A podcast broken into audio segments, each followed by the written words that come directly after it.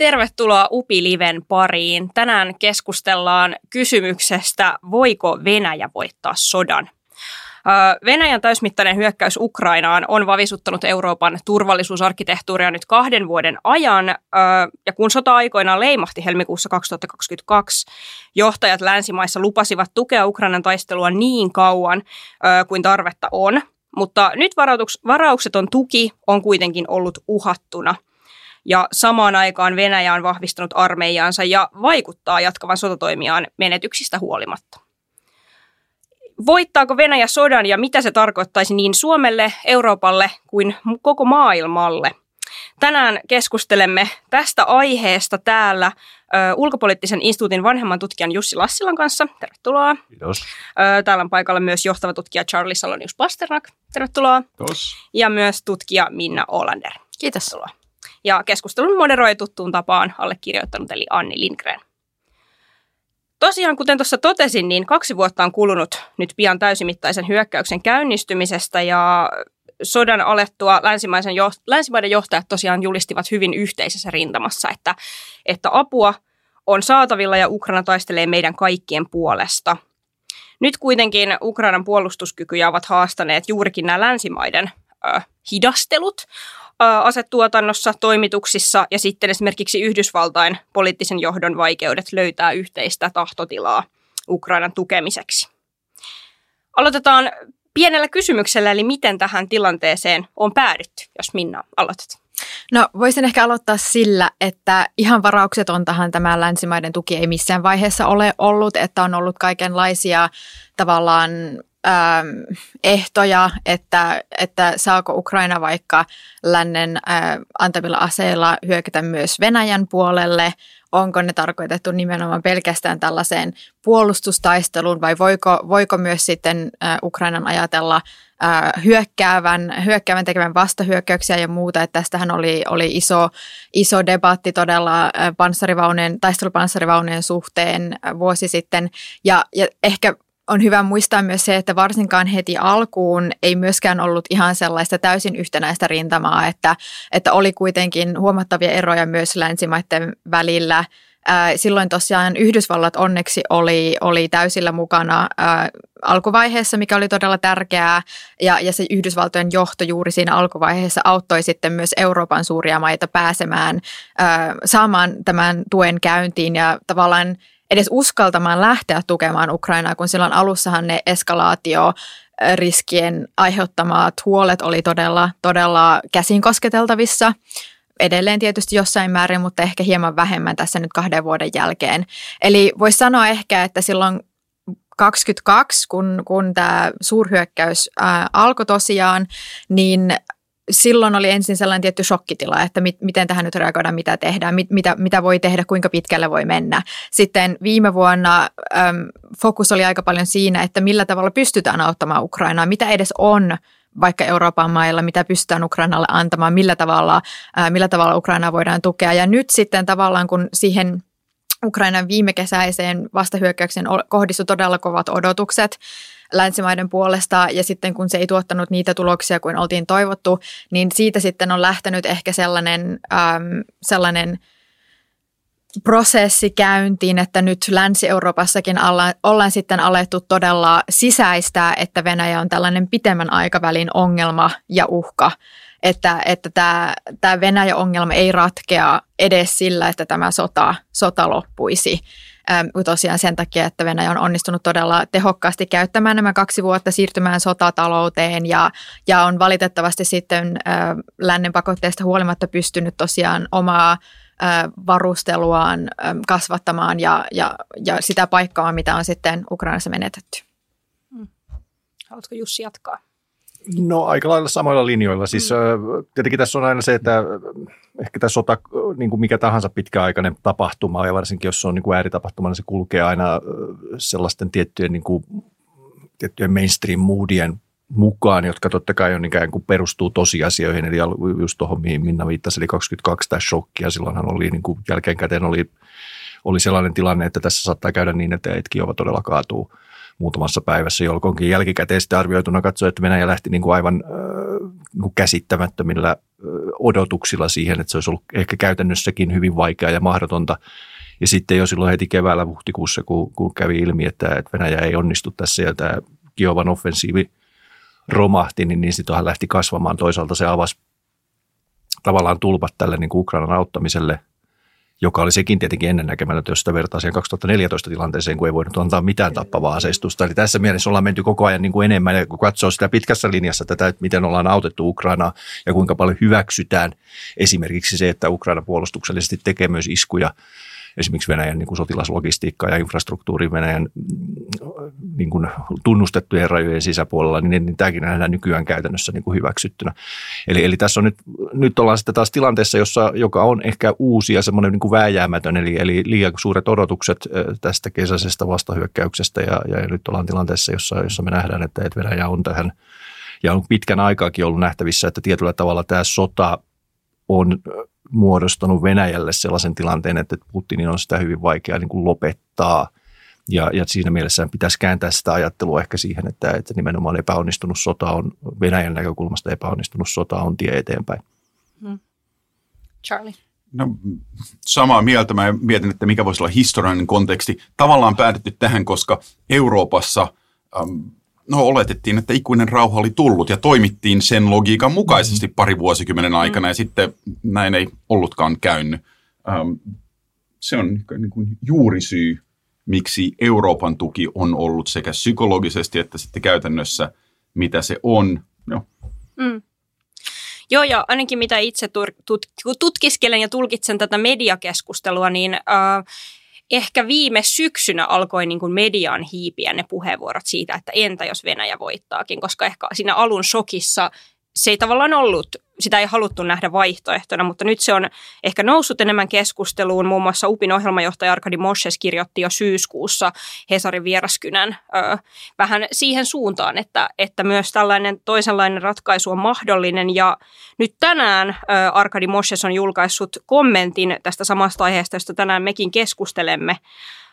Hän kirjoittaa, että Ukrainan häviön sijaan länsi on alkanut kantamaan huolta Venäjän mahdollista tappiosta – ja tämä johtuu siitä, että me pelätä, pelätään ydineskalaatiota ja sen takia pitäydymme riittävästä aseavusta Ukrainalle, joka voisi sitten muuttaa sitä ö, tilannetta Ukrainan kannalta positiiviseksi siellä taistelukentillä.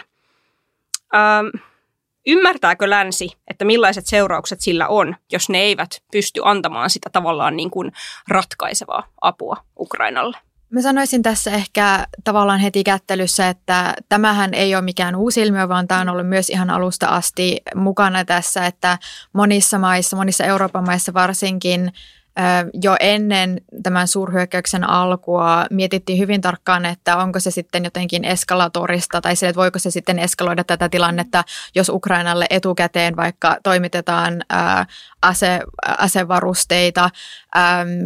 Ja, ja tämähän on ollut sellainen todella todella keskeinen kysymys esimerkiksi Saksassa, ilmeisesti myös Bidenin hallinnossa. On hyvin paljon mietitty sitä ja ollaan, ollaan menty tosiaan tällaisella asteittaisella ää, tavallaan, no niin, silleen asteittain ää, korotettu aseavun määrää ja myös laatua, että, että, että tässä on ollut sellaista niin kokeilua, että missä nyt sitten saattaisi olla jotain eskalaatiojohtavia punaisia viivoja Venäjän puolella, että, että mitä asetyyppejä voidaan antaa, mitä asejärjestelmiä voidaan Ukrainaan toimittaa. Ähm, että mä sanoisin, että omasta mielestäni tämä on itse asiassa jopa, tai oman, omien havaintojen mukaan tämä on nyt vähän vähemmän olennaista, että se kysymys on edelleen esimerkiksi just Saksassa, edelleen jonkun verran ilmeisesti myös Yhdysvalloissa nimenomaan siitä, että kuinka kauas sinne Venäjän alueelle Ukrainan pitäisi voida, voida ulottaa näitä iskuja, mistä Jussi jo vähän mainitsi, mutta että et, et missä sitten siinä menee se raja, se on tässä edelleen kysymys, mutta että kyllähän se nyt vähemmän painaa tässä vaiheessa, kun ollaan sitten havaittu, että aika paljon on pystytty antamaan ilman, että mitään sen kummempaa varsinkaan ydinaseeskalaatiota on tapahtunut. Niin mä tuohon ehkä jatkaisin, että kyllä tässä suurin saavutus, mitä, mitkä, ja ehkä no lännen kannalta suurin saavutus ja, ja, ja Venäjän niin kuin ehkä merkittävin tappio oli se, että, että me ei taivuttu tälle pelottelulle, mitä, mitä nyt Putininkin suusta tuli, mutta erityisesti tuli sieltä niin kuin Venäjän tavallaan poliittisesta establishmentista, eli, eli tällainen niin kuin ihan täysin pitelemätön niin kuin ydinasepuhe ja, ja uhkailu, e, joka palveli. Ja sitähän on, siis, on, on tutkittuakin tämä, tai siis tiedossa tämä, että siis Venäjä esimerkiksi harhautti Saksan poliittista johtoa tällä niin kuin leimaamalla ydinasehiskuja Berliiniin tai jotain muuta, ja siellä oli kaikki takajaloillaan, että tämä on sitten seuraus, mikä osoittaa tietenkin semmoista niin kuin äärimmäisen naivia ja huonoa tuntemusta oikeastaan Venäjän – Venäjän hallinnon ja Putinin hallinnon toimesta, josta ei ole niin mitään merkkejä oikeastaan siitä, että se toimisi näin, vaan se on lopulta hyvinkin opportunistisen kyynisesti laskelmoiva. Ja, ja mun käsitys on se, että jos, jos Putin joutuu pakon eteen oman asemansa vuoksi siitä, että tämä sota alkaa käydä hänelle niin kuin liian riskaapeliksi poliittiseksi, niin hän muuttaa tyyliä. E, e, en näe mitään tällaista ajatusta, joka on mun mielestä hämmästyttävää, että se on niin syvälle pesiytynyt tämmöinen ajatus, että nyt niin kuin epätoivoisessa tilassa Putin bunkkerissaan niin kuin toteuttaa missionsa loppuun ja vie kaikki mukanaan. Ja tämä on niin kuin onnetonta, että tätä lietsotaan, koska, koska Venäjälle, jos mä itse olisin Putinin asemassa, niin mä lietsoisin tätä erityisen paljon.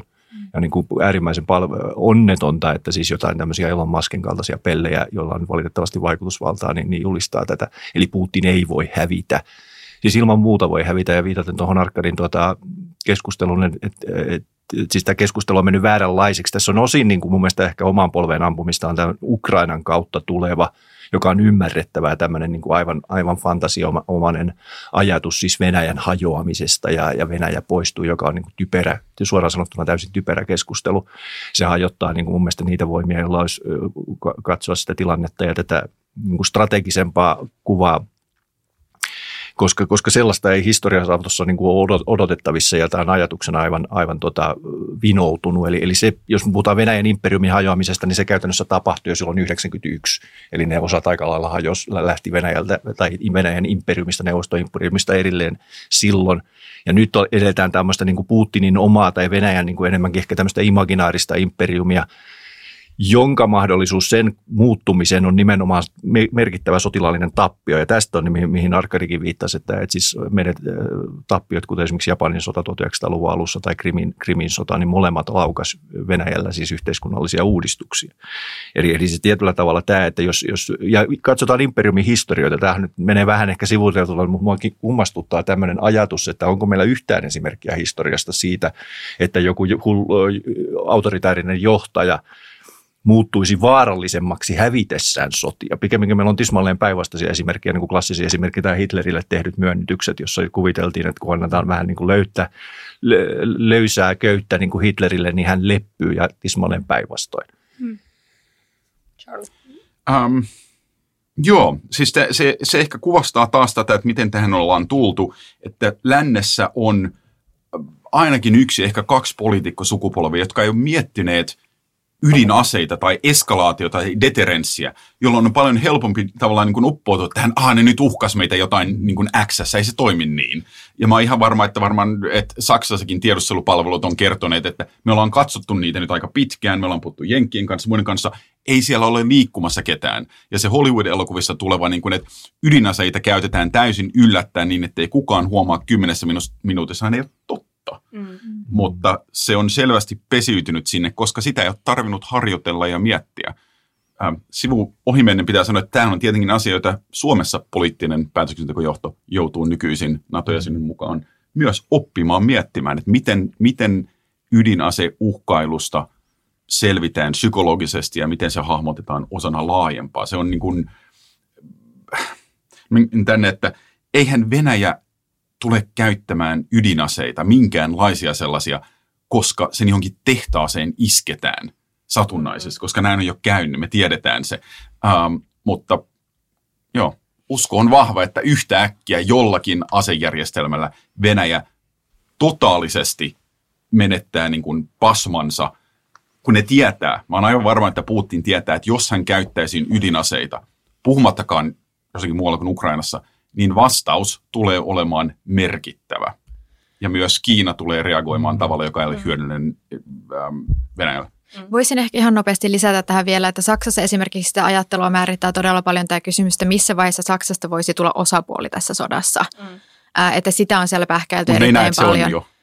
No siellä yritetään parhaan, parhaansa mukaan edelleen nyt olla sitä mieltä, että ei vielä, mutta, mutta että tosiaan tämä on ollut sellainen todella, todella merkittävä argumentti siellä. Sitten ehkä kun tässä meillä tosiaan kysymyksenä on tässä, tässä upilivessä, että voiko Venäjä voittaa sodan, niin on hyvä kysyä, että miten se voisi voittaa sodan. Että, mm. että jos miettii mitään sellaisia Venäjän itse ilmaisemia sotatavoitteita, niin eihän se voi mitään niitä saavuttaa siinä mielessä, että, että nyt on juhlittu jotain muutaman kymmenen ihmisen kylän vallottamista viime aikoina ja eihän niin kuin, siis sehän on aivan selvää, että Venäjä ei koskaan tule saamaan niin kuin Ukrainaa selätettyä siinä mielessä kuin, kuin he alun perin aikoivat. Eli Ukrainassahan Venäjämielisyys on vaan, vaan laskenut, ellei kadonnut tämän, tämän myötä, että, että kyllähän Venäjä tässä on monella tapaa saavuttanut aika päinvastaisia tavoitteita kuin mitä alun perin Suomikin mitä on Natossa ja Kyllä, Ruotsi kohta. Ja. Että, että sekin pitää vielä muistaa, että mitä joku sellainen Venäjän voitto merkitsee. Se on sitten eri asia tietenkin, että miten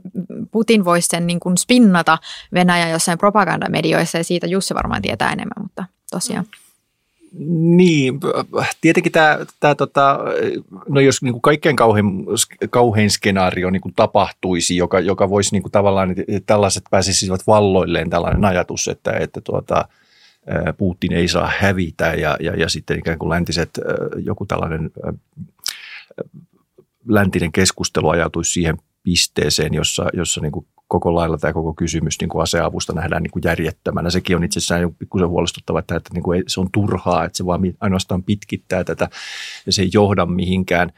Ja sitten jos lopputulema on se, niin kuin se tällä hetkellä näyttää, niin tämmöisillä on niin kuin tietyllä tavalla, ne vahvistuvat, koska me ei niin kuin nähdä tällä hetkellä. Tällä hetkellä Ukraina on, niin tosiasiassa niin kuin tilanne voi, ja se voi itse asiassa olla paljon kriittisempi, mitä me, mitä me täältä nähdään. Eli, eli tällä hetkellä joku Avdivkan kaupunki, joka ei, ei varmaan siinä mielessä nyt mitään kohtalonomaista käännettä tee, mutta, mutta sillä on niin kuin oma merkitys ja siellä on myös nämä Ukrainan tappiot ovat niin kuin merkittävät ja sitten se kylmä tosiasia on tietenkin se, että Venäjä pystyy ihan demografisista syistä niin syöttämään niin kuin joukkoja aivan toisella tavalla sinne lisää. Eli, eli tavallaan tästä, tästä mielessä niin kuin se, että vaiheita, mä en usko, että Putinillakaan on semmoista tavoitetta ja, ja se on nähtävissä, että se marssii niin kuin Ukraina ja Puolan rajalle, mm. mutta, mutta kyllä tässä niin kuin on, on se, että jos tässä niin kuin – vaan niin kuin levätään laakereilla ikään kuin, eikä, eikä ja, ja ei päästä semmoiseen niin kuin määrätietoiseen toimintaan. Ja mun mielestä pitäisi sitä keskustelua ehkä pikkusen nyt siirtää taas tähän, niin kuin, että se on tärkeää mun mielestä se varautumiskeskustelu semmoisen yleisen ilmapiirin ymmärtämisessä, että minkälainen tilanne tässä on. Mutta jotenkin sillä mulle, mulle se kuulostaa vähän siltä, että hetkinen, mihin se Ukraina unohtui. Et nyt, nyt keskustelua käydään siitä, että voiko Venäjä hyökätä viiden vuoden päästä, joka on suoraan sanottuna nyt pikkusen järjetön. Se mm. ensinnäkään, niin kuin, mihin Charlie viittasi, että mitä seurauksia on sillä, jos syötetään NATO-maahan, se ei ole millään tavalla realistista edes kovin nopeasti välttämättä sen jälkeen, jos Venäjä voittaisi Ukrainassa, koska sillä on oikeasti vielä, se ei ole sellainen voima, että meidän pitää myöskään liioitella Venäjää. Mutta mut, tässä mielessä, että jos se keskustelu menee ainoastaan tähän, että hyökkääkö Venäjä viiden vuoden päästä NATOon, niin onko, se tarko- onko tässä niin kuin implikaationa tai niin kuin sisäänrakennettuna niin kuin sellainen ajatus, että se, niin kuin Ukraina häviää joka tapauksessa. Ja tässä mielessä tämä koko keskustelu pitäisi siltä sitä, että nyt meidän pitää ottaa Ukrainaa, koska se on myös meidän puolustuksen tiettyä ulkoistamista. Mitä huonommin Venäjällä menee Ukrainassa, niin sen paremmin se, sen vaikuttaa siihen, että sillä on kykyä – tämmöiseen, ja sen niin kuin oman kehityksen kannalta niin kuin ehkä Venäjä-tutkijana, että se vie niin kuin sit, sitä tämmöistä imperialistista politiikkaa niin kuin umpikuja, mikä on mun mielestä tässä tärkeintä. Joo, että tässä pitää varoa sitä, että ei palata siihen ää, tätä suurhyökkäystä edeltäneeseen ajatuksen tällaisesta Venäjän kaikkivoipaisuudesta ja että, että Ukrainalle niin kuin ajateltiin aluksi, että Ukraina mitään mahdollisuuksia Venäjä mm. vastaan yliarvioitiin sitä Venäjän sotilaallista kykyä. Että, että mä oon huolestuneena havainnut, että se keskustelu on nyt tänä vuonna vähän lähtenyt niin kuin siihen samaan suuntaan, että siinä oli välissä sellainen vaihe, että, että ihmiset oli ihan ää, ällikällä, että miten, miten, miten venäläiset on noin huonoja, että siinä oli ihan semmoista, että miten tämä on mahdollista, että oltiin laskettu, että niillä on niin paljon panssarivauneja, että miten miten ne osaa jotenkin ajaa niitä panssarivaunuja. Mutta tota, e, että pitää, pitää löytää sen kultainen keskitie, että ei yli, ei yli eikä aliarvioida. Mm. Mainitsit Vinkan, niin onko sitä tullut mahdollisesti Putinille vähän niin kuin Stalingrad-mainen mieleen, että niin kun, sillä ei ole mitään strategista merkitystä muuta kuin hänen mielessään, niin tämä on pakko niin kuin nyt jyrätä ja hoitaa ja Niin, vaikea sanoa, onko se niin kuin joku tai Bahmutin taistelu tai tällainen, mutta tota, kyllä se niin valitettava tietenkin tämä sodankäyntitapa on tämä, että, että ei tarvitse välittää. Ja, ja sitten on tietenkin, äh, on niin kuin kiistatonta, mä tiedän, onhan tästä ollut viitteitä, että Putin on sortunut niin kuin kovan luokan mikromanageraukseen, että se puuttuu jopa niin kuin taktisiin juttuihin ja silloin niin kuin selkeästi se kiinnostaa, niin kuin, että se istuu jossain niin kuin karttapöytien ääressä, siis tämmöinen niin kuin, niin kuin Hitler-tyyppinen, eikä anna sitä niin kuin tavallaan sitten sodan johdolle ja sitten venäläisessä systeemissä on tietenkin no, hyvä asia tässä tapauksessa, mutta sitten niin kuin semmoinen valitettava niin kuin huono hallinnon piirre on, että siellä niin kuin mielistellään esimiehiä. Eli, eli silloin myös niin kuin tietyt toimijat siellä alemmalla niin kuin kenttätasolla, niin voi että, että tämä pitää voittaa hinnalla millä hyvänsä, koska tämä on sitten hänen vasemmansa niin kuin Putinin silmissä parannut. Voi olla. Niin, tai siis tämä Avdivkan kaupunkihan Itä-Ukrainassa, sitä aika makaberistikin on kutsuttu lihamyllyksi, koska se on paikka, mihin suurin osa venäläissotilaista kuolee. Tosin nyt tällä hetkellä Venäjän joukot piirittää sitä kaupunkia kolmesta eri suunnasta, eli Ukrainakin on siellä hyvin ahtaalla armeijansa kanssa – ja, ja sieltä on Ukrainasta myönnetty, että puolustuslinjan murtumispiste alkaa olla aika lähellä siellä kaupungissa. Öm, niin, tässä sitä jo sivuttiinkin, Charlie kysyi tuosta, että, että tavallaan millainen merkitys sillä kaupungilla on Putinille, mutta onko tämän sodan kannalta sillä nyt tavallaan merkitystä, että jos Venäjä saisi sen kaupungin haltuunsa?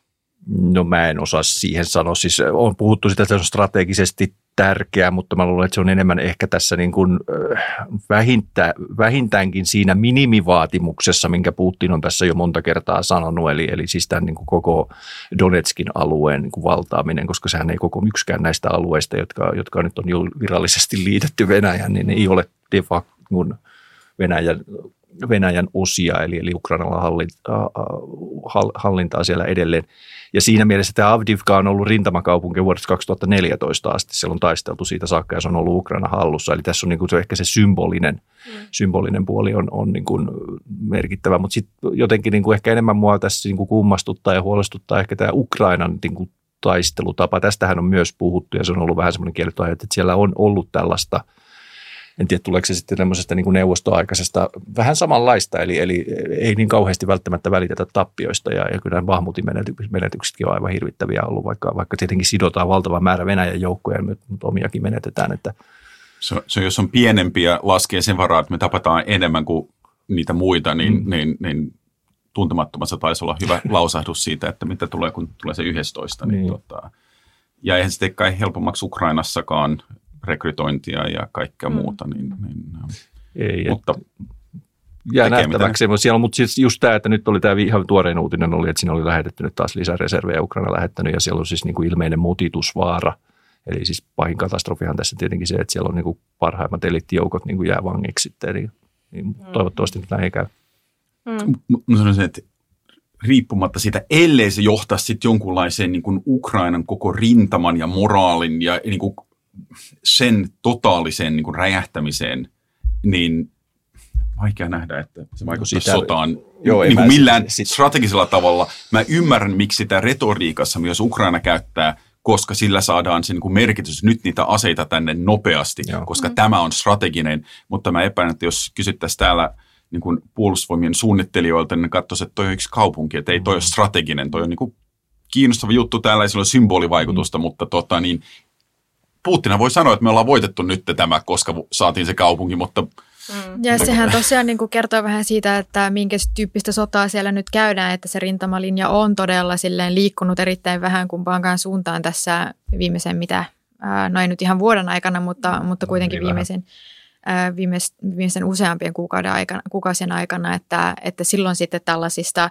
että, että jos Venäjällä ollaan juhlittu jonkun pikkukylän mm valtaamista, niin totta kai kaupunki on siinä sitten ehkä iso potti tuolla skaalalla. Mm.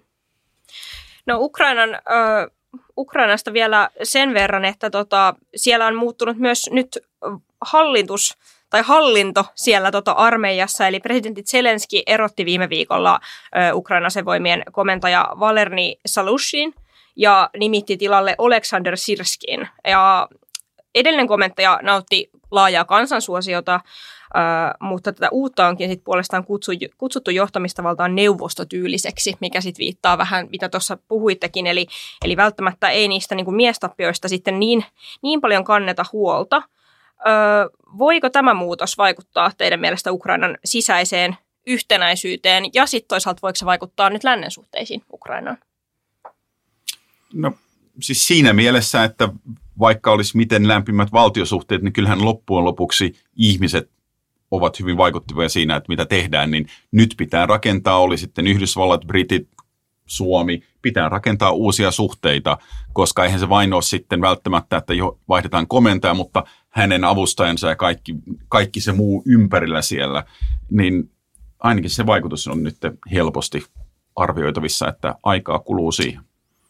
Niin, no sanotaanko, että armeija tai ylipäätään sotilaat sodassa, niin on ehkä paras niin kuin esimerkki siitä, että teot ratkaisee. Että ehkä se, että, että ilman muuta tietenkin voi olla nämä henkilösuhteet, mutta, mutta sitten jos niin kuin ei tule näyttöjä tai tulee esimerkiksi, että se on jotain niin kuin joukkojen tapattamista. Sirskillähän on aika kova niin kuin rekordi, joka varmaan Zelenskillä oli, että hän oli niin kuin vastuussa nimenomaan tästä esimerkiksi Kiovan offensiivin torjumisesta, kuin myös tämän Harkovan alueen esimerkiksi, joka, eli hänellä on niin kuin kyllä semmoista kettumaista kykyä, se oli niin kuin megalomaanin harhautus, mikä he onnistuivat tekemään tekemään ja mä luulen, että tämä on ollut siinä tekijä. Eli, eli hän on äh, siinä mielessä niin kuin taitava.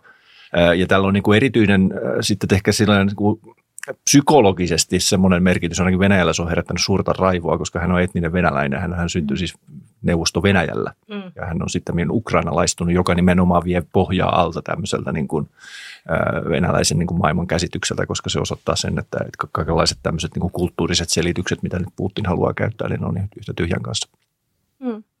Ja sen, että tässäkin voi olla hyvin niin, että jos ei ollut niin kuin kollektiivisesti totuttu siihen, mitä sota on, niin jos löytyy komento, joka sanoo, että ei kun nyt mä uhraan nämä 50 henkilöä, koska se mahdollinen saavutus on niin, niin tärkeä, mm. niin se on niin kuin joka päiväistä, jos näin voi sanoa, mutta eihän se sovi meidän länsimaiseen mm. historian käsitykseen viimeiseltä parilta vuosikymmeneltä, toisin kuin toisen maailmansodan aikana, jolloin näin tehtiin tavallaan jatkuvasti. Mä arvelisin myös, että ehkä, ehkä tässä nyt jää sitten nähtäväksi, että minkälaisia tuloksia uusi komentaja tosiaan sitten saa aikaan. Ja että siitähän varmasti sitten riippuu, että millä tavalla se vaikuttaa tai ei vaikuta vaikka länsisuhteisiin, että, että uskoisin kyllä, että lännessä ymmärretään ihan täysin, että totta kai poliittinen johto sitten voi tehdä tällaisia päätöksiä, varsinkin sen jälkeen, kun tämä kesän vastahyökkäys ei, ei tuottanut niitä tuloksia, mitä oltiin toivottu, että Mä arvelisin, että tämä on, tämä on ihan, ihan silleen normaalia ja ymmärrettävää periaatteessa, että on tietysti eri kysymys sitten, että, että jos oli, Salus niin oli todella äh, suosittu vaikka siellä sitten äh, joukkojen, kes, joukkojen keskuudessa, niin että miten se sitten vaikuttaa siihen, mutta ehkä, ehkä Sirski voi sitten myöskin jotenkin sitten todistaa äh, oman, oman äh, tällaisen laatunsa, että, että, mm. että tähän on vaikea arvioida nyt näin alkuvaiheessa – varmaan muutaman kuukauden päästä sitten nähdään vähän, että mihin suuntaan tämä lähtee. Mm, ja jos mä oon ymmärtänyt oikein, niin Sirski, vaikka häntä niin kuin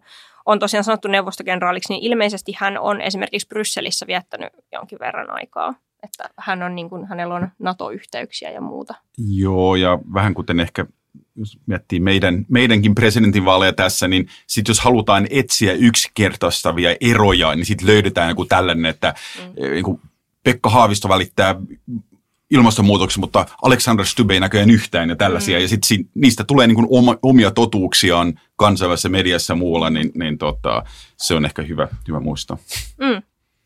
No jos nyt yritetään lyödä vähän myös sellaista vaihtelua ja positiivisempaa virettä myös tähän keskusteluun, vaikka, vaikka tota karun otsikon alla jutellaankin, niin tosiaan lännestä on kuullut myös positiivisempia viestejä siinä mielessä, että länsimaathan kuitenkin valmistelevat tukipaketteja ja materiaaliapua ja näin on ollut tämän koko niin kuin, hyökkäyssodan ajan. Mm, on ilmeisesti käyty jonkinlaista keskustelua myös siitä, että voitaisiinko venäläisiltä jäädytetyt varat muuttaa rahaksi ja käyttää Ukrainan avuksi. Mitä osaatte kertoa tästä tilanteesta? No kai poliittinen tuki sille lienee ollut jonkun aikaa jo. Mm. Ja kyse on kai siitä käytännössä, että suuret maat, Yhdysvallat, Britit tai muut, missä näitä varoja olisi.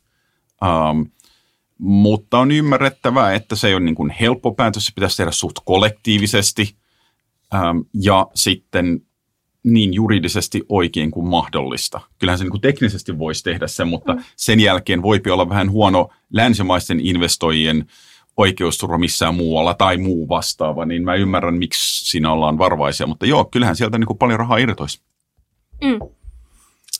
Potentiaalia löytyy tosiaan. Potentiaalia löytyy ja, ja siinä, että, että niin kuin, nythän näyttää todellakin positiivisilta nämä uutiset, että ehkä Euroopassakin saadaan oikeasti, ei sotatalous, mutta teollisuus ainakin toimimaan niillä prinsiipeillä, joilla sen pitäisi toimia. Mm. Vaikka joo, omasta näkökulmasta ehkä kaksi vuotta liian myöhään, mutta ainakin hyvä uutinen.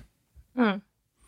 Niin, siis eihän tämä, jos katsotaan niin kuin ihan, ja jos nyt tähän, mikä tätä nyt on sitten niin kuin kirittänyt ja syystäkin tietenkin tämä niin kuin Yhdysvaltojen niin kuin poliittinen kehitys ja mitä, mitä mahdollisesti nyt niin kuin Trumpin mahdollinen presidenttiys voi tarkoittaa mitä tahansa. Eihän sen viime presidenttikaudella Trump oli itse asiassa se, joka on tappavia aseita Ukrainalle, eli, eli siis Kyllä. voi tulla mitä mm. tahansa, niin. mutta voi niin kuin, sitten tulla jotain niin kuin hyvin paljon niin kuin katastrofaalisempaa, mutta, mutta se on niin kuin sen positiivinen vaikutus varmasti on se, että se aidosti pakottaa niin kuin varautumaan siihen, ja se on mun mielestä oikea suunta, että kyllä meidän pitää niin kuin varautua, varautua siihen ajatukseen, että Yhdysvalto ei välttämättä sen, sen tukeen voida sillä tavalla luottaa, mitä on ennen luotettu.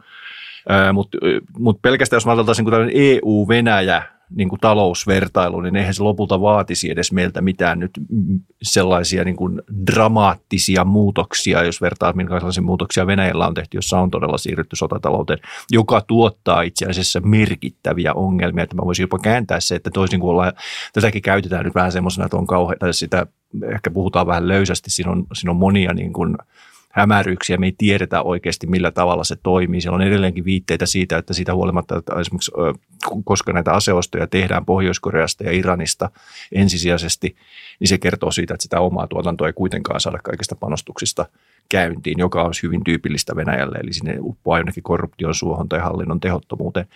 Mutta, mutta lopputulemanahan tässä on se, että jos niin kuin pidetään se pidetään kiinni siitä, että meillä on niin kuin aidosti ymmärrystä ja rohkeutta nähdä tämä, että tämä, tämä on niin kuin vuosien ongelma ja jossa tietenkin Ukrainan, Ukrainan niin kuin suojaaminen ja turvaaminen on niin kuin se keskeinen prioriteetti ennemmin kuin siirtää sitä keskustelua johonkin abstraktiin niin kuin hyökkääkö Venäjän NATOon. Niin lopputulema on se, että Venäjä on ajamassa itseään siihen tilanteeseen, missä se oli Neuvostoliiton lopulla, eli, eli ei sen talous tule kestämään tämmöistä vähänkään keskipitkällä välillä. se, on, se, on aivan, se tuottaa jo tällä hetkellä Venäjällä on ongelma saada kaikkia työntekijöitä pelkästään sotateollisen kompleksin, tämän sotateollisen kompleksin palvelukseen. Se on kaikki siviilitaloudesta pois – ja sen sakkaaminenkaan ei ole niin kuin yksinkertaista, koska sillä on tiettyjä seurauksia. Puhumattakaan, jos, jos Venäjä vie sitä niin kuin sitten laajempaa mobilisaatioon, niin silloin ei saa riittävästi henkilöitä. Eli demografinen tilanne ei tue sitä politiikkaa, mitä Putin ajaa, joka on tämmöistä neuvostoliittolaista politiikkaa. Ja tämä voi ajatella, niin kuin, että se on tietty strateginen etu meille, kunhan me itse ymmärrämme että tämä on tämmöisiä niin kuin mustia aukkoja siinä semmoisessa niin kuin läntisessä ajattelussa, että tätä ei haluta niin kuin niin ja toi, toi jos sitten edistää tätä tällaista kauhukuvan ää, niin kuin muodossa, missä taas, että se Venäjä on tällainen kaikkivoipa ja, mm. ja että meillä ei ole mitään toivoa ää, ja, ja että, että niin kuin, tavallaan parempi ehkä luovuttaa saman tien, että, että kuitenkin lännessä on paljon paremmat edellytykset, ei tarvi edes mennä yhtä pitkälle Kyllä. kuin Venäjällä, että, että sellainen vähän niin kuin tämmöinen kevyt sotatalous, jotkut semmoiset niin ensiasteet saattaa aivan hyvin olla nyt, nyt silleen suhteellisen riittäviä, ää, riittäviä tällaisia toimia, joilla jo pystytään sitä omaa kapasiteettia kasvattaa sen verran, että siihen on sitten Venäjä huomattavasti vaikeampi vastata. Mm. Kyllä. Ja toinen ehkä sellainen kaikki voipa, joka täältä Euroopan näkökulmasta meitä, meitä nyt huolettaa, on tosiaan Yhdysvallat. Eli täällä aika paljon käydään nyt keskustelua siitä, että kun esimerkiksi Yhdysvalloissa maan sisäinen epävakaus on nyt horjuttanut se tukea Ukrainalle, siellä lojuu 60 miljardia tai tukipaketti ö, lojuu siellä kongressissa, odottaa yksimielisyyttä, mutta Euroopassahan on kuitenkin myös ihan bruttokansan tuotteeltaan suuria ja niin kuin vahvoja maita, niin mikä estää Euroopan maita ottamasta semmoista johtavampaa ja strategisempaa roolia tässä Ukrainan auttamisessa? Lähdetäänkö Saksasta, koska se on se ilmeinen. niin. Joo, no täytyy vähän sen verran äh, Saksan äh, tavallaan puolustukseksi sanoa, että siellä on myös tehty tällaisia tai yritetty ainakin tehdä tällaisia pidemmän aikavälin päätöksiä tässä Ukrainan tuesta, että summat nyt on edelleen ehkä jonkun verran marginaalisia sitten verrattuna just näihin, näihin Yhdysvaltojen tukipaketteihin, että jos puhutaan jostain 11 miljardista tai jotain, e, sen, sen suuruusluokkaa taisi olla nyt vähän enemmän loppujen lopuksi sitten, mutta Saksassa sitten on ollut tällaisia perustuslaillisia vaikeuksia ää, sen kanssa, että siellä on tosiaan perustuslakiin kirjattu tällainen, ettei, ettei, että valtio ei saa velkaantua liikaa. Ja, ja Suomessa nyt jotkut varmasti ihastuneena kuulee, että oh, pitäisikö meilläkin kirjata tällainen perustuslaki, kun tämä on tällainen jatkuva päivän politiikan kuumaperuna, mutta siinä sitten näkee, että minkälaisia rajoituksia siitä voi tulla. Että siellähän tosiaan Saksassa just tässä ennen joulua sitten perustuslakituomioistuin ää, pysäytti valtion budjetin ää, hyväksymisen ensi vuodelle, koska, koska se ei ollut tämän pykälän mukaisesti valmisteltu että siinä oli sitten sellaista epävarmuustekijää myös tämän Ukrainan tuen suhteen, joka sitten kyllä saatiin selvitettyä suhteellisen pian, että poliittista tahtoa siihen kuitenkin oli. Mutta tässä on sitten, ja, ja todellakin hyvä pointti Jussilta tämä, että, että pitää, pitää muistaa jaksaa keskittyä siihen Ukrainan tukemiseen, koska se on kuitenkin se ensimmäinen ja tärkein asia, mikä pitää, mitä pitää hoitaa. Että jos se lähtee sitten siihen, että ruvetaan laskeskelemaan, että onko meillä nyt sitten varaa auttaa vielä Ukrainaa, jos pitää myös, myös itse varuste, varustautua ja saada oma, oma, omia varastoja täyteen myös, että sitä pitää sitten ainakin koordinoidusti miettiä. Ja sehän on hyvä merkki myös, että tätä on nyt myös niin kuin ihan EU-tasolla ja tämän Ramstein-ryhmän tasolla ja nyt myös Naton puolustusministerikokouksessa tänään tästä, tästä juuri eh, puhutaan, miten saadaan paremmin koordinoitua tätä apua, että sehän ei sitten myöskään ole hyödyllistä, jos ruvetaan sillä tavalla sitten katsomaan, että nyt ei oikein, nyt ei oikein enää pysty. Ja mikä on tietysti, että kyllähän rajat saattaa tulla vastaan jossain vaiheessa, että, että Puolasta tuli tällaista viestiä jo syksyllä ja, ja tietysti esimerkiksi Baltian maat, jotka heti alussa antoi todella paljon, niin heillä nyt sitten vaan ei ole kalustoa niin paljon, että, että rajat tietysti tulee vastaan, mutta sen takia just tällainen tällainen koordinaatio on hirveän tärkeää, että pitäisi saada just Euroopan tätä koko potentiaalia ää, niin kuin käyttöön tehokkaammin. Mm. Siis faktahan on, se on, amerikkalaiset hyvin usein haluaa joko jos se on poliittisesti hyödyllistä valehdella, että Eurooppa ei tee mitään, koska siellä halutaan katsoa niitä asepaketteja eikä niin kokonaistukea eri tavoilla. Ja sitten niin se on myös hyödyllistä sanoa vain, että me teemme enemmän kuin yksikään muu maa mutta eihän Eurooppa toimi sillä logiikalla, vaan pitää katsoa, mitä EU esimerkiksi on tehnyt. Mm-hmm. Um, ne, jotka Washingtonissa haluaa, että Yhdysvaltojen tuki jatkuu, hehän käyttää tätä jatkuvasti. Sanoo, että puhukaa vain Euroopan panostuksesta, eikä niin kuin nosteta vain omaa kansallista eteen, koska silloin se näyttää pienemmältä.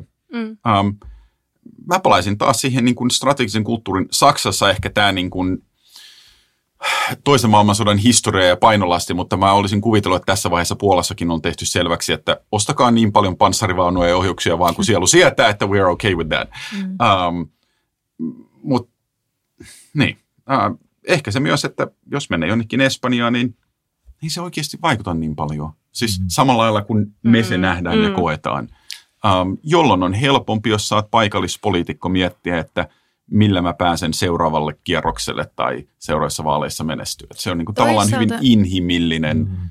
Syy, miksi ei. Onko se oikein mm. ei, mutta mä ymmärrän, että mm. miksi näin voi tapahtua jossakin. Ymmärrän tosi hyvin, tai siis sehän on ihan fakta, että, että mitä pitempi maantieteellinen välimatka, niin sitä, sitä pitempi myös se sellainen henkinen välimatka, että senhän näkee toisaalta sitten myös, että miten pitkä henkinen välimatka Suomesta katsottuna vaikka Brysseliin niin kuin EU-ta ajatellen tai muuta, että sehän toimii niin kuin monilla, monilla tasoilla, mutta äh, täytyy sanoa, että tämä ei ole myöskään ihan tällainen, äh, tällainen yksiselitteinen, että tai tällainen, että se ei yksistään selitä esimerkiksi etelä-eurooppalaisten maiden suhtautumista, että, että Portugalissa esimerkiksi ollaan erittäin haukkoja Ukraina ja Venäjän suhteen yllättävästikin niin, että, että me esimerkiksi tutkin näitä viime vuoden eurobarometreja ja siellä oli Portugalissa tu, kaikki tuki Ukrainalle ja tuen lisääminen ja kaikki oli yli 90 prosenttia paljon korkeampia lukuja kuin Virossa.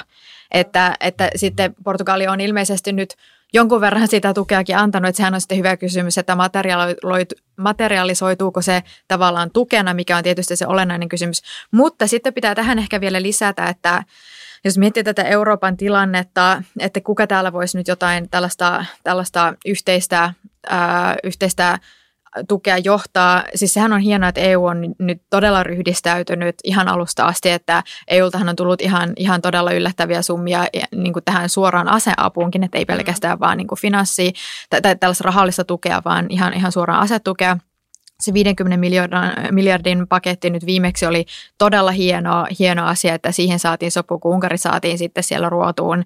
Että, että tässä, tässä on tosi paljon taas positiivista, mitä EU-saralta on tapahtunut ja EU-rooli on hyvin kiinnostavasti kehittynyt tässä. Mutta sitten jos katsoo vaikka, että, että kun Euroopassa olisi vaikka Iso-Britannia olisi iso valtio. Heillä on tällainen itse aiheutettu Brexit-ongelma, joka vaikuttaa talouteen erittäin negatiivisesti ja mikä sitten osaltaan vaikuttaa siihen, että kuinka paljon he pystyvät panostamaan omaan puolustukseen ja muuhun. Iso-Britannia on tietysti kyllä Ukraina hyvin vahvasti tukenut, mutta että siinä on sitten sellaiset taloudelliset rajat. No Ranskalla on sitten vähän eri prioriteetit itsellä ja sitten, sitten Saksalla nyt ei tarvitse kerrata, mutta, mutta että mitä tässä nyt ollaan just puhuttu, että Saksalle se on ollut aika pitkä tie tie päästä edes tähän mm. pisteeseen asti. Mm.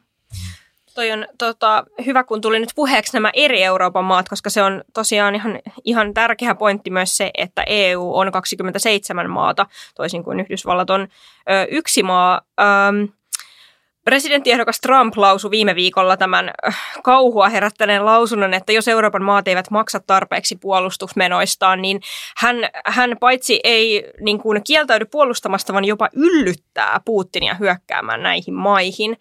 Öö, se ulostulo oli toki hyvin huolestuttava, mutta kun nyt puolustusmenoja katsoo ja jos olettaa, että se 2 prosenttia BKTstä on se riittävä määrä, ainakin kuten tällä hetkellä Natossa on ö, sovittu, niin esimerkiksi kaikki Venäjän naapurimaathan kyllä käyttää sen ja oikeastaan ylikin 2 prosenttia ö, omasta bruttokansantuotteestaan puolustusmenoihin, niin kaksiosainen kysymys.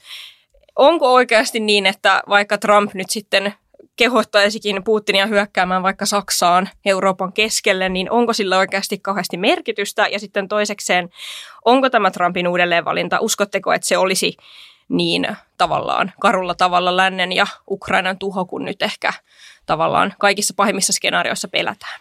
No voin taas tässä mainita Saksan puolustukseksi, että, että Saksahan nyt sitten täyttää tänä vuonna ilmeisesti Aha. kahden prosentin, että Saksa on turvassa ää, tällä, tällä, jos mittarilla.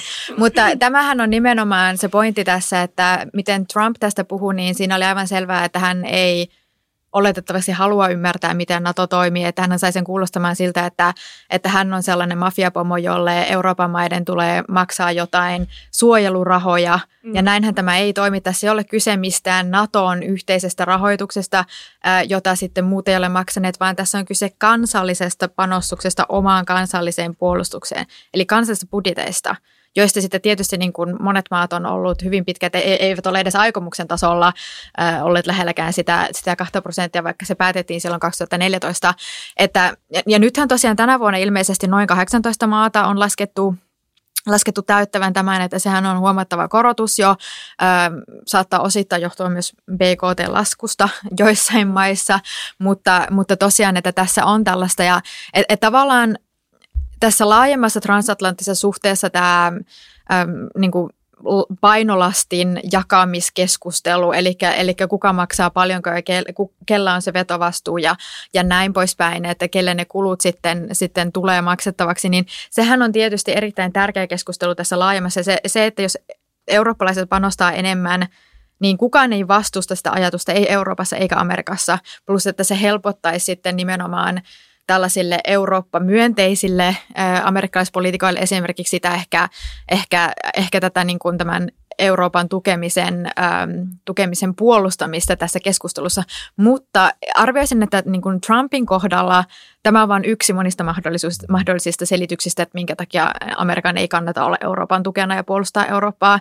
Että jos nyt yhtäkkiä kaikki alkaisi käyttää 4 prosenttia puolustukseen, niin hän voisi yhtä hyvin sanoa, että no eihän ne tarvitse meitä enää. Mm. Että tavallaan voisin kuvitella, että hän voi keksiä ihan mitä tahansa. Tämähän menee osittain myös silleen sinne syvemmälle tähän kysymykseen, että miksi – Amerikan pitäisi olla Euroopan tukena. Ja, ja jos, jos Trump ei tavallaan perustavanlaatuisesti ole sitä mieltä, niin argumentteja kyllä aina löytyy.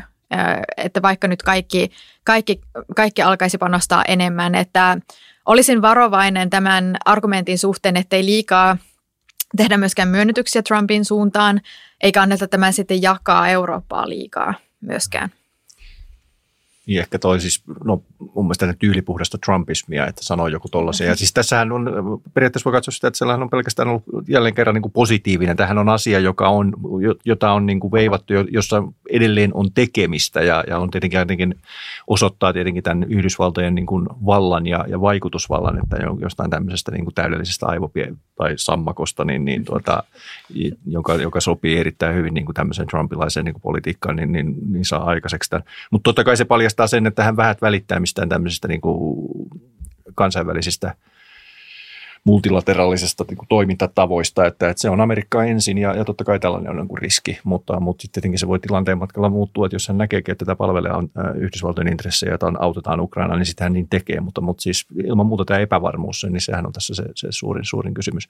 Tähän nyt ehkä voi sanoa, että paljastavaa oli, että aivan tuore kommentti Putinilta oli, että hän toivoo Bidenia presidentiksi, yeah. joka oli niin kuin ovela, siis toisaalta se on myös samanlaista niin kuin tämmöistä, mutta, mutta mä näkisin, että tämä on, tämä on myös sitä, mikä on niin kuin ilahduttavaa ollut huomata, että meillä ei nyt merkittävässä määrin niin kuin, ehkä Trump on juuri sitä taas toisaalta tällainen, en tiedä miten hän suhtautuu tähän Putinin sanomiseen, mutta mutta läntiset niin kuin merkittävät poliitikot ei ota kiinni tällaisiin ajatuksiin, jossa Putin alkaa pelaa niin sanotusti hyvää poliisia, jossa hän samanaikaisesti nyt nähdään, että on niin kuin hyvin voimakas niin kuin jatkuva tämmöinen sotilaallinen painostus ja, ja sitten koko ajan pelataan semmoista niin kuin strategisempaa peliä siitä, että nyt on niin kuin aika aloittaa ehkä mahdollisesti neuvottelut – joka tietenkin ehkä paljastaa sen, että, että Putinilla on tässä nyt haaveena paluu jonkunlaisiin tämmöisiin niin kuin Minsk-sopimuksiin nyt niin kuin rintama eteenpäin työnnettynä ja sitten mahdollisesti aloittaa uutta. Eli, eli ei ehkä nyt sellaista kuvaa ei nähdä tai se ei ole realistinen kuva, että tässä nyt jollain valtavalla maa, maa-invaasiolla otetaan koko Ukraina haltuun.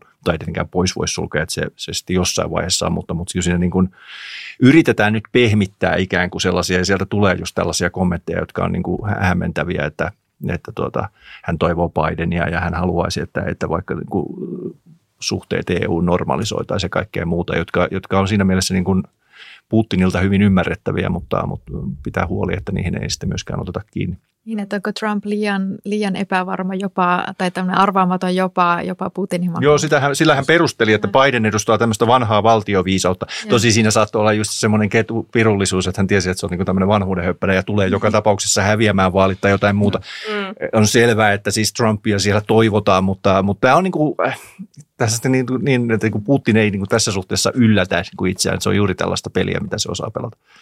Mm.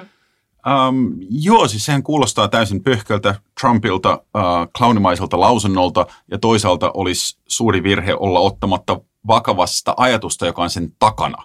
Mm. Um, eihän Trump ole, no 80-luvun keskivaiheelta lähtien, niin eihän ole muuttanut näkemystään, että mitä liittolaiset on. Ne on tavallaan verenimiöitä. Um, ja siihen se tavallaan pysähtyykin mm. äh, hänen näkemystään. Ähm, se on totta, sanoin, että 2016-2020 niin, ähm, Yhdysvaltain yhteistyö ja tuki Euroopan puolustuksella vain kasvoi.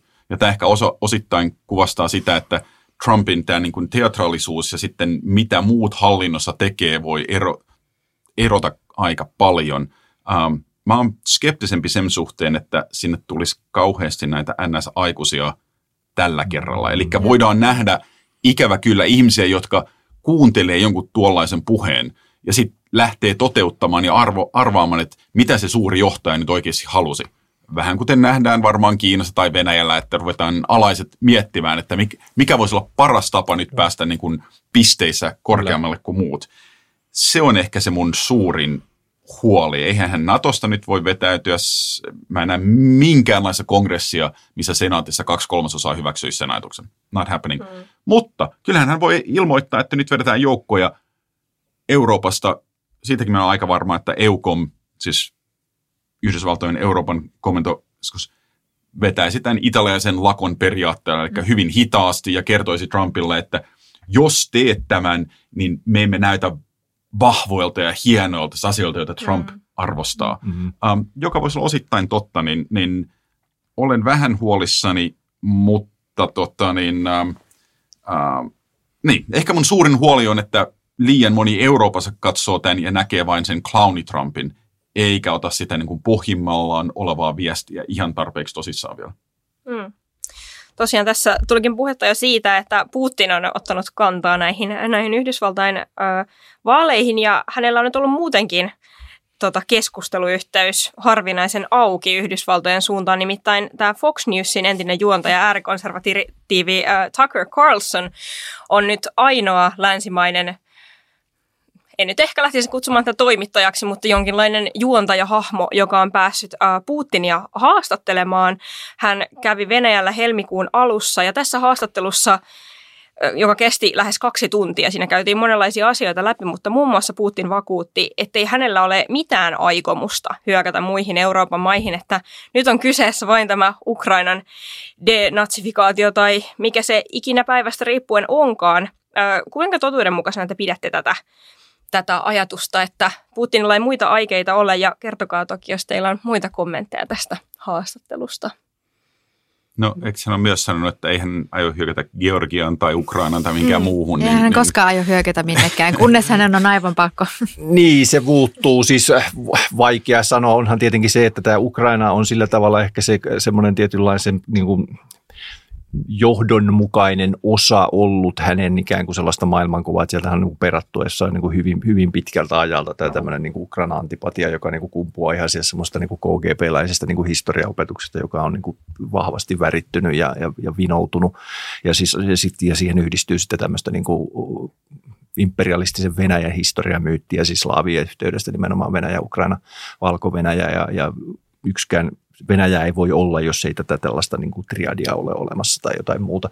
Ja tässä mielessä voisi ajatella, että se on niin kuin fokusoitunut siihen ja, ja, ja sitten mielessä esimerkiksi tämä Baltian maiden kysymys ei ole niin, niin tuota, elimellinen ja kyllähän sen saa vahvistusta, kun katsoo niin kuin tiettyjä sitä painostuksia, että on sitä Neuvostoliiton paluuta, mutta, mutta ehkä sellaista, sellaista offensiivia, mutta, mutta yhtä kaikki eihän tämmöisiä nyt kannata, kannata niin kuin sinänsä luottaa. Tähän koko asetelma tämän Tucker Carlsonin niin kuin haastattelusta niin paljastaa sen, niin kuin se huvittavan paradoksin, että siis tässä jotkut Venäjän oppositiomediat olivat, että tähän vertautuu Jeesus, Jeesuksen paluuseen, niin kuin, kun se niin kuin lehdistö ja media niin kuin rummutti tämän saapumisesta, joka on niin kuin äärimmäisen huvittava, jos katsoo sitä, että koko niin kuin Venäjän virallinen niin kuin mainstream-media on täynnä tämmöistä antiamerikkalaisuutta ja hirvittävää rummutusta ja sitten niin kuin tämmöinen hyvin periamerikkalainen, niin kuin aivan hylkiöalemassa sellainen marginaalihahmo saapuu Venäjälle, niin se otetaan niin kuin sen Jumala, Jumalan asemassa, joka pääsee haastattelemaan vielä niin kuin Putinia. Tämä, tämä niin kuin osoittaa sen, että kuinka niin kuin pakonomainen tarve Venäjällä on saada hyväksyntä lännestä.